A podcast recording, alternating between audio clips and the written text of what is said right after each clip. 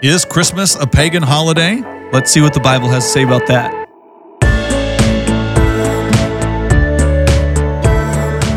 Hey everybody, welcome to our podcast today. So, we're covering a very interesting topic today Is Christmas a pagan holiday? And I'm very excited and honored to have Mr. or Dr. Jeffrey Seif with us today. He's a member here in our church, which I'm humbled by and grateful for. But uh, man, you talk about uh, someone with a rich uh, history and heritage and brings so much to the table today. Uh, it's Dr. Seif. So, born into a, a German Jewish family, uh, grew up in a Jewish home, come to know Christ, uh, and you've attended so many different educational institutions Moody Bible College, the Graduate Theological uh, or Trinity College, the Graduate Theological Foundation, and then seminary at Southern Methodist University, master's degree, doctorate. Uh, you've been a missionary, a pastor, uh, a theology minister professor or ministry professor for 27 years. Is that right? Actually, it's over 30 now. 32. 30. My goodness. Uh, project manager for the Messianic uh, Jewish Bible translation. You've been a police officer. You have a master's in applied criminology, working on a doctorate in that. He stays busy all the time. He loves that kind of stuff, and that's great. Uh, you're a pastor also at uh, Sar Shalom in Arlington, married to your wife, Barry, and an active member in our church. Yeah? He is. and so he sits with us today as uh, as someone very well versed and uh, in the history of the Bible and Bible history and culture. So he's the guy I look to for cultural definition of the time, setting. He's the expert in it. So uh, that's not my field of expertise, but I'm grateful to have someone Well, that you, it is. you're expert in the better than the two of us. It- It's, it's, it's, it's one thing to go back and figure out what happened in the first century. Yeah. It's another thing to make something happen in this century. And so Well. look at vertical. Look at you. you go. I'm, I'm grateful. So we come to this time of the year. Uh, it's the time of Christmas, and um, if you're on social media, do any kind of um, searching on the internet, you'll find some questions arising about Christmas and is it a pagan holiday? So people then begin to ask, okay, so is it wrong for me to celebrate Christmas? I'm I'm putting this in the category of Christians. Is it wrong for me to celebrate Christmas? Is it wrong to celebrate Christmas on December 25th? Is it wrong to have a Christmas tree? Is it wrong to give gifts? Is there something wrong with singing carols and mistletoe and hanging stockings? Is something going to happen to me? Is something bad going to happen to Yeah. me if I celebrate Christmas? Is God still going to love me if I'm doing all of these things? yeah, is there a curse on my house or something? So um, I think we have to be honest that there are some cultural practices that we have today that maybe had some pagan effect into them. So, Dr. Seif, help us understand something about maybe the pagan origins of Christmas. What is your what's your understanding? i- is it a pagan holiday? Or maybe we can reframe the question associated with the date. Um, is there any pre Christian history uh, that uh, uh, the holiday uh, enjoyed or Yeah. it was placed in culture before uh, there was a Christian economy in culture? Did um, Christianity eventually co opt certain things that pre existed in the culture Mhm. and utilize them to tell the Jesus story? Mm. I think the answer to that question is yes. But I think it's it's it's it's if you overstate the case, you weaken it. To say Mm. Christmas is a pagan holiday is a bit much. To say it has uh, associations in pre-Christian culture, right. uh, I think it's fair to say yes. Yeah. Sure. Yeah.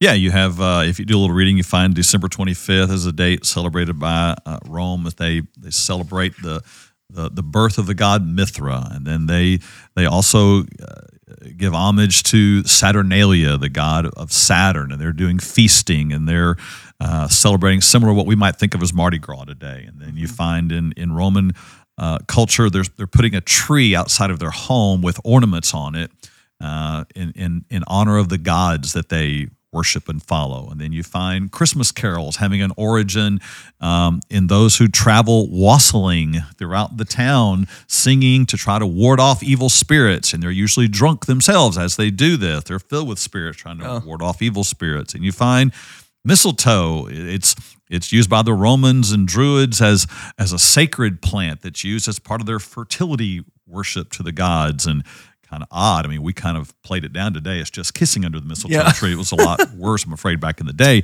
Then you find stories like you know the Santa Claus and the the Saint Nicholas character that either have a reference or, or a beginning with uh, a, a god named Odin amongst the German tribes who goes around and he has an eight-legged horse that flies through the air.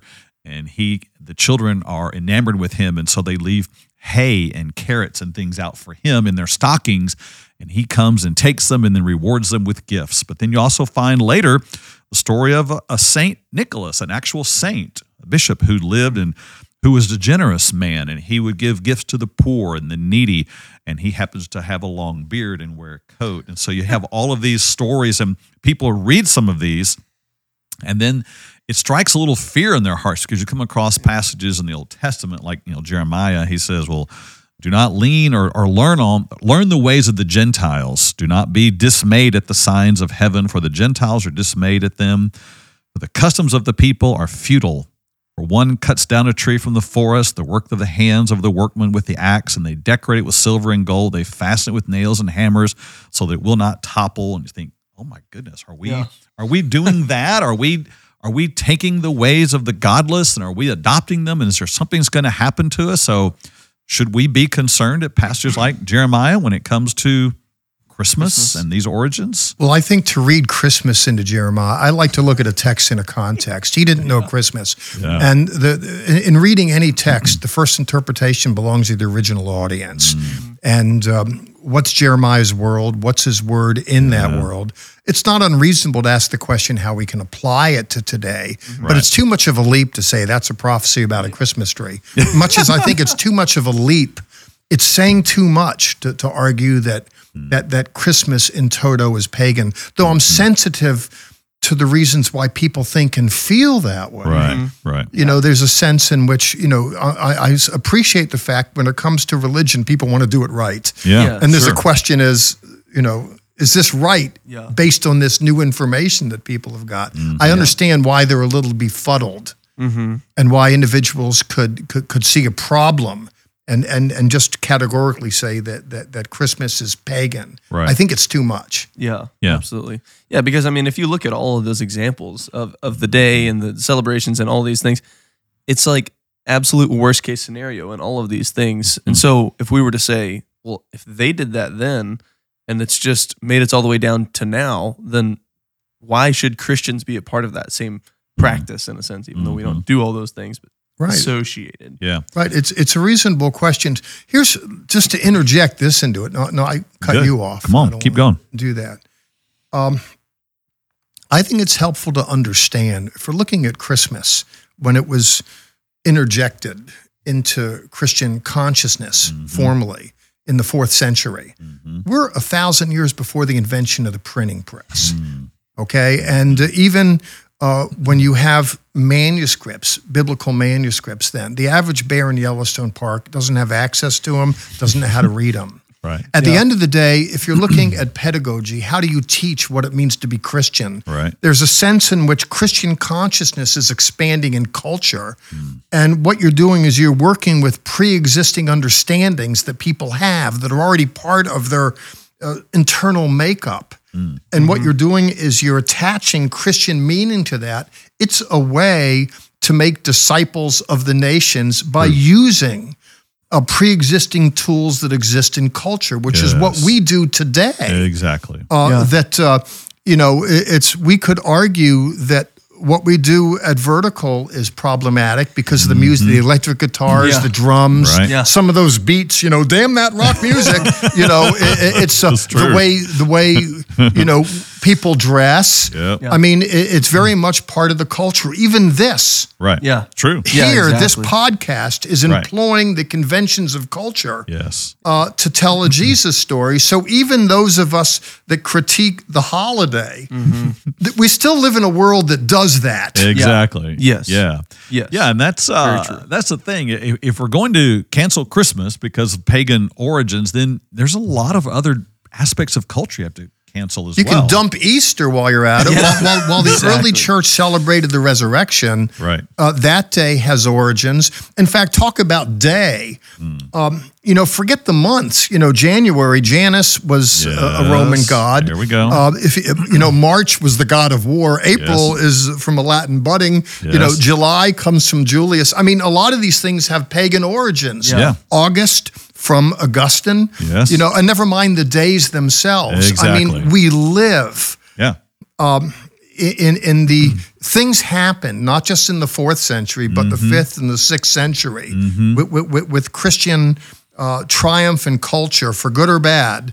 Uh, you do have this Christianization, and you do have this employing the conventions Yes. of Latin culture in the way that we organize time, the way that we name it, and the way that we do it. It's true. So that's not going away anytime soon. Yeah, every time you say a day of the week, you're you're mentioning something that has a pagan root to it. Yeah. and so it, it really causes us to step back and ask a bigger question. Then, like, okay, how do we live out our faith in a culture today? How do we uh, carry this out in a culture that has origins different than ours, and yet be be what Jesus called us to be? Those who go and make disciples. So, but I know there, I know some people today who who see roots of the culture, uh, pagan influences, and they want to pull back. Um, I'm sure you even know, Dr. Seif, that there are some who take more of a, a Jewish perspective and say, I don't like what I see in the culture today. I'm going back to more of a historical Jewish roots movement. I'm going to go back to uh, keeping many of the laws of the old covenant Yeah. in favor of, of what's happening in our day. And so they will they'll remove themselves from church, remove themselves from other holidays in favor of keeping Old Testament or Old Covenant laws. What what's your perspective on some of that? Well, wh- wh- when I look at Christianity, when I look at the Jesus movement before it institutionalized, uh, they were all Jewish.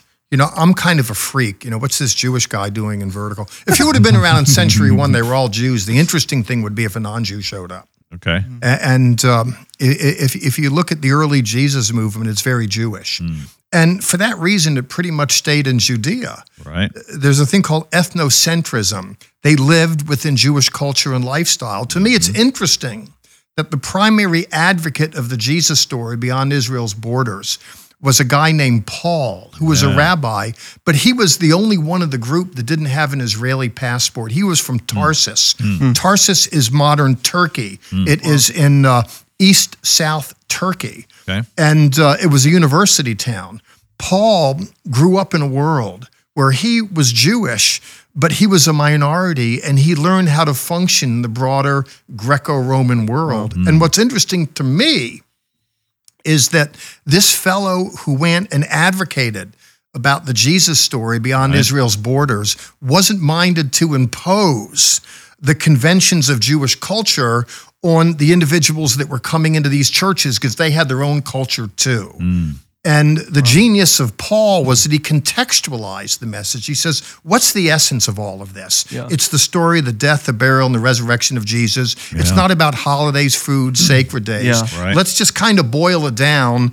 And that gave liberty for people to kind of, uh, you know, have some kind of diversity in what they did. So Right. I think, in principle, um, I'm, I'm really sensitive to individuals that, that really love the Jewish roots of the Jesus Mm-hmm. course. story. Yes. Mm. I've written a number of books on the subject and was the project manager for a Bible translation Yeah. that Baker Books published, one of the largest publishers of Christian literature in America, Wow. uh, on, you know, it's kind of called the Tree of Life Bible. Yes, and it was all tendered by Messianic Jewish scholars, some 50 Mm-hmm. individuals, and I led the choir on that. So Mm. I'm all about kind of the restoration of the Jewish roots for Yes. historical purposes. Yes. But with that said, I'm not against Christianity. Yeah. that, that, that, that, that, uh, Yeah. you know, I look at a mirror and I have a love for that, but nothing in me uh, wants to dissociate and condemn people that aren't like me. That narrow mindedness, Yeah. Yes. that you have to think my way or hit the highway. Yeah. Everyone else is jaded. I am the way, the truth, and the life. To me, that, that that's too much. Yeah. yeah, for sure. Yeah. So I had a, a book, I have it my library now, I read many years ago. It was called Pagan Christianity. And in it, the author attempted to do much of what we're talking about today to explore the roots of all the dimensions of what we know of as church today. So he went in historically and showed pagan influences on what a church building looks like, what the order of worship looks like today, the sermon, how it's prepared and delivered, pastors, how they are chosen and employed in churches today.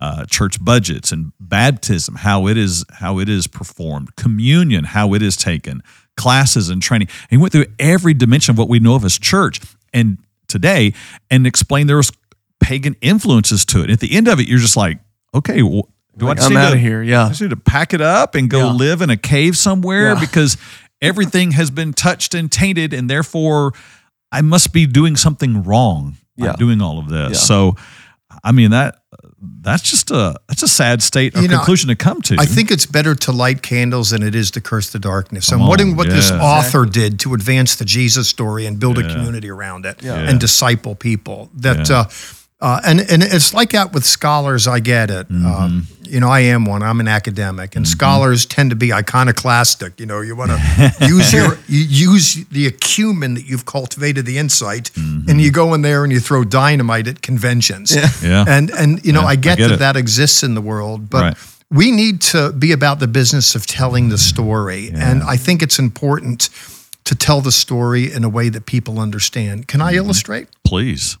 Uh, when my children were young, I remember Jacob came into the bedroom in the morning and he observed, he looked out the window and he saw uh, a big spider web there. There- We, we had like a, a light.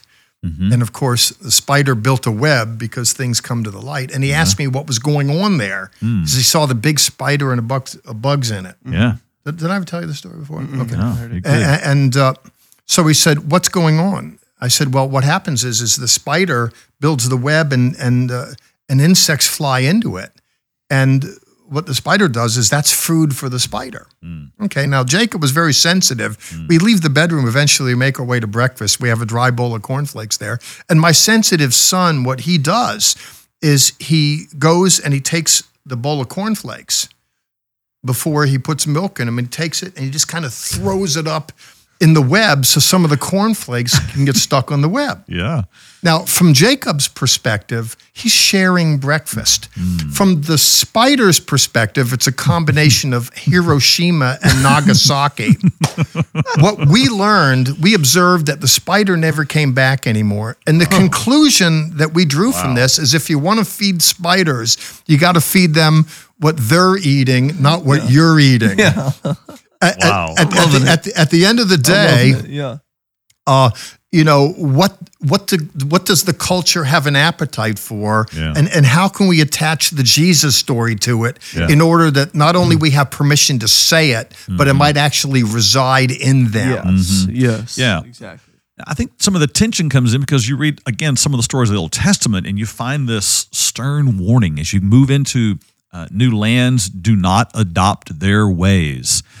So, I mean, we find that precedent, Old Testament, correct? Yeah. That kind of warning to not adopt the ways of the of the current culture.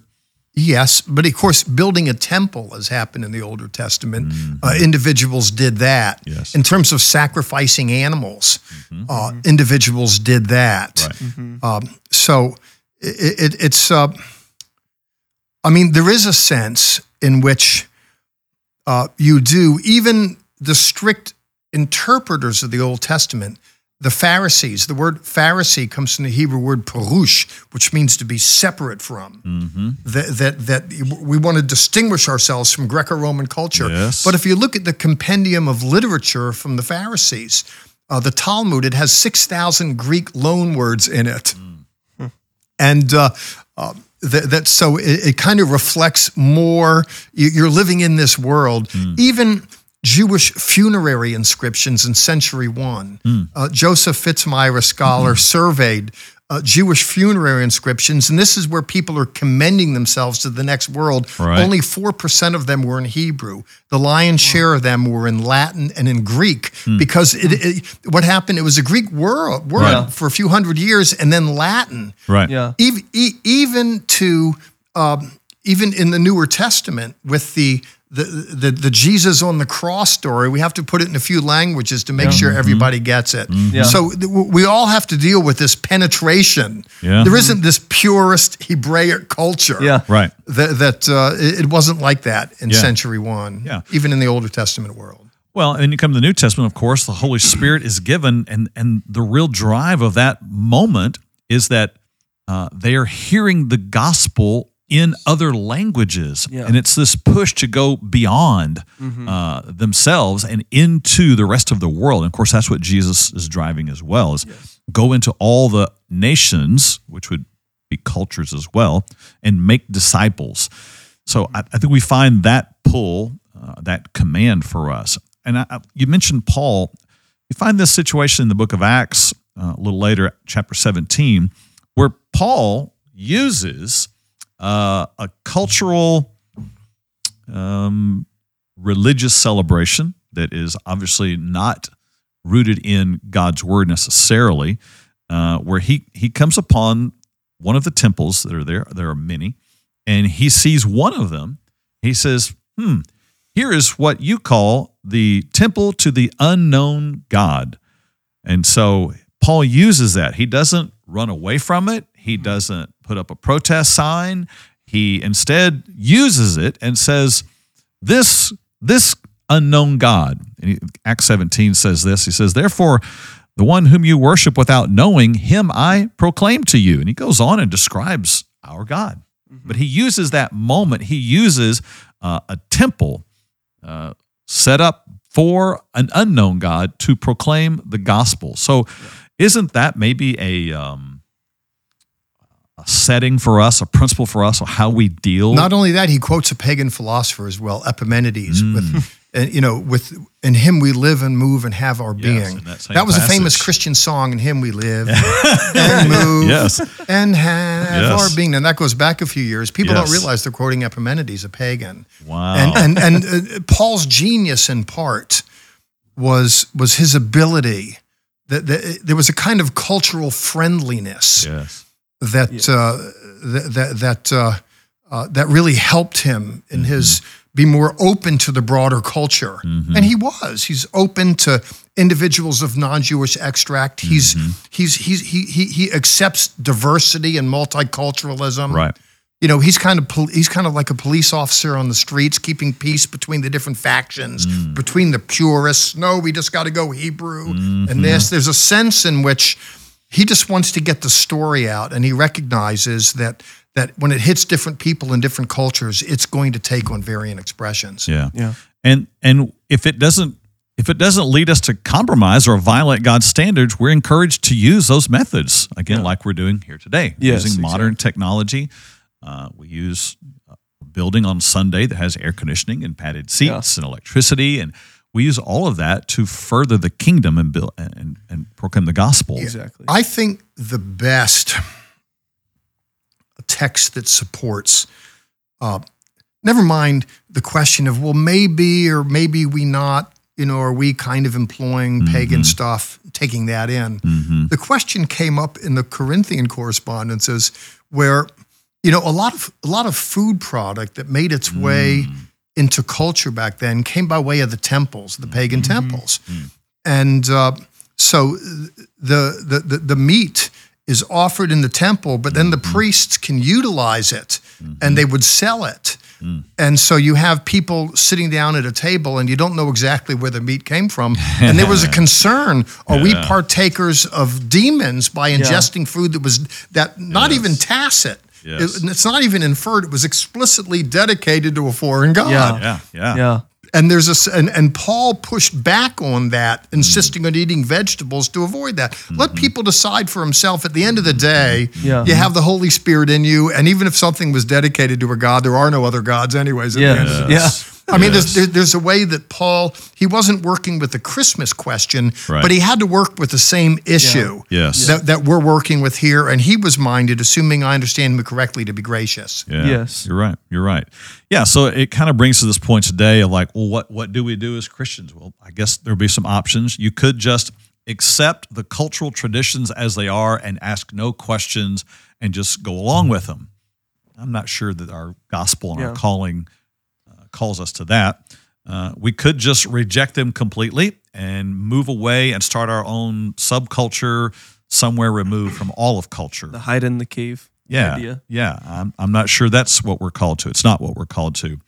Or we can find a way to redeem, in this case, what actually first belonged to God. the Yeah. birth of Jesus is is God's story. Yes. It's not a pagan story. That's not uh, the world story. That's God's story. So we can use that then for His glory. So for me, what us, what we've chosen to do is we're gonna we're gonna do what we do, um, kind of like Mr. Dr. Seif pointed out here. Do what you do out of faith. Uh, Romans 14, Paul would say, okay, one person esteems one day in one way, another esteems it another way, but do that unto God, and then have room for deference in the middle and grace with one another as a result of that. So do what you do out of faith with a clear conscience, and then make the most of your time so that it points to Jesus. So we've done that with our children Yeah. over the years. We've um, the tree for us represents the uh, evergreen tree uh, that Jesus is is always filled with life. He is the same yesterday, today, and forever. The lights represent the light of the world, uh, giving gifts. Well, Jesus is the gift from God, and we have gifts that we give to one another out of love for one another. Obviously, these are all the Christian connections. You can follow that all the way down to uh, there's some stories about the candy cane that the real candy cane is is is shaped like a, a shepherd's staff and and it's white representing the purity of Jesus and the true candy cane has three red stripes representing the Trinity. You know, Father, Son, and Holy Spirit. You- There's all Yeah. kind of ways you can apply the gospel and all of that. Yeah. Of course, the the, the story of uh, of the birth of Jesus and the angels and the characters all involved in that are so rich. You dive into any one of them, whether it be Simeon or Anna or Joseph or Mary. There's so much there that can help us uh, see the reality of Scripture and what God has for us. But um, I think it's just it's worth each person coming to that place of peace in their own conscience. I am going to do what I do unto the Lord, uh, but know that there's freedom, and we shouldn't have to fear that worshiping Jesus on December 25th as part of the Christmas story is going to somehow bring a curse upon our home Yeah. uh, or our, our family. So, Yeah. Absolutely. Dr. Seif, any other words you'd add today in this discussion? Well, I, I think you said it well, quite frankly. Um, I, I don't.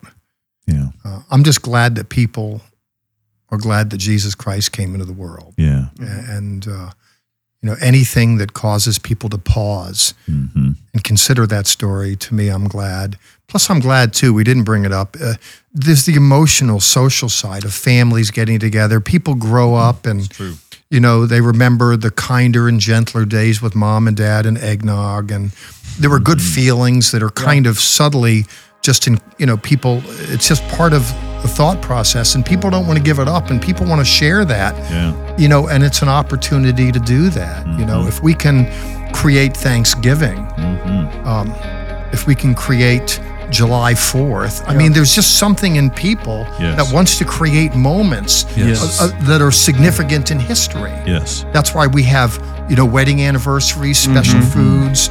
Uh, that's why we have secular holidays, not pagan, but just secular. We want to commemorate moments, right.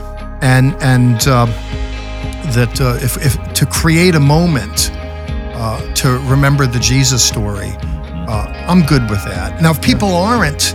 They're at liberty to say no. We don't do Exactly. that. It's like having a beer, you know. It, it's uh, i- i- if it if it really bothers your conscience, don't do it. If it doesn't bother your conscience, do it. You know, I just don't. I, I don't want to legislate all that. I'm a police exactly. officer, but I don't want to regulate everything that happens in people's Yeah. lives. yeah. true. Yeah. That's true. Yeah. I Well. I, I I greatly appreciate you being with us, Dr. Seif, and helping us navigate through this. I know for some, these are difficult waters, but um, a place that there should be a time of joy this, this time of year. It should draw us back to uh, to Bethlehem, but to most more importantly to to our Father, who's given us His Son on this day, that we might have redemption, forgiveness of our sins, and, and life in Him. So, uh, thank you again for being with us today. Pleasure. And we would wish you uh, a Merry Christmas and uh, encourage you to join us at Vertical Church Ovilla as we uh, lift him up and live him out.